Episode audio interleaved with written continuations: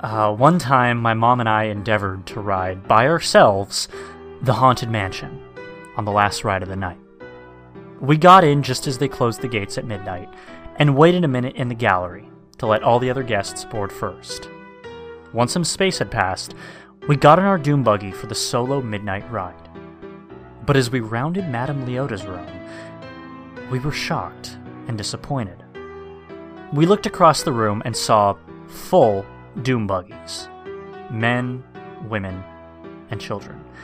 We figured that they opened up the gates to let one more large group on. Oh well.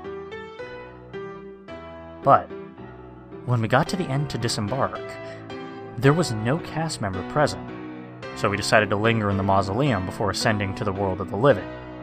And what did we see? Nothing but empty doom buggies. No people at all. We waited and waited, and no one was there. Nor did they show up. True story.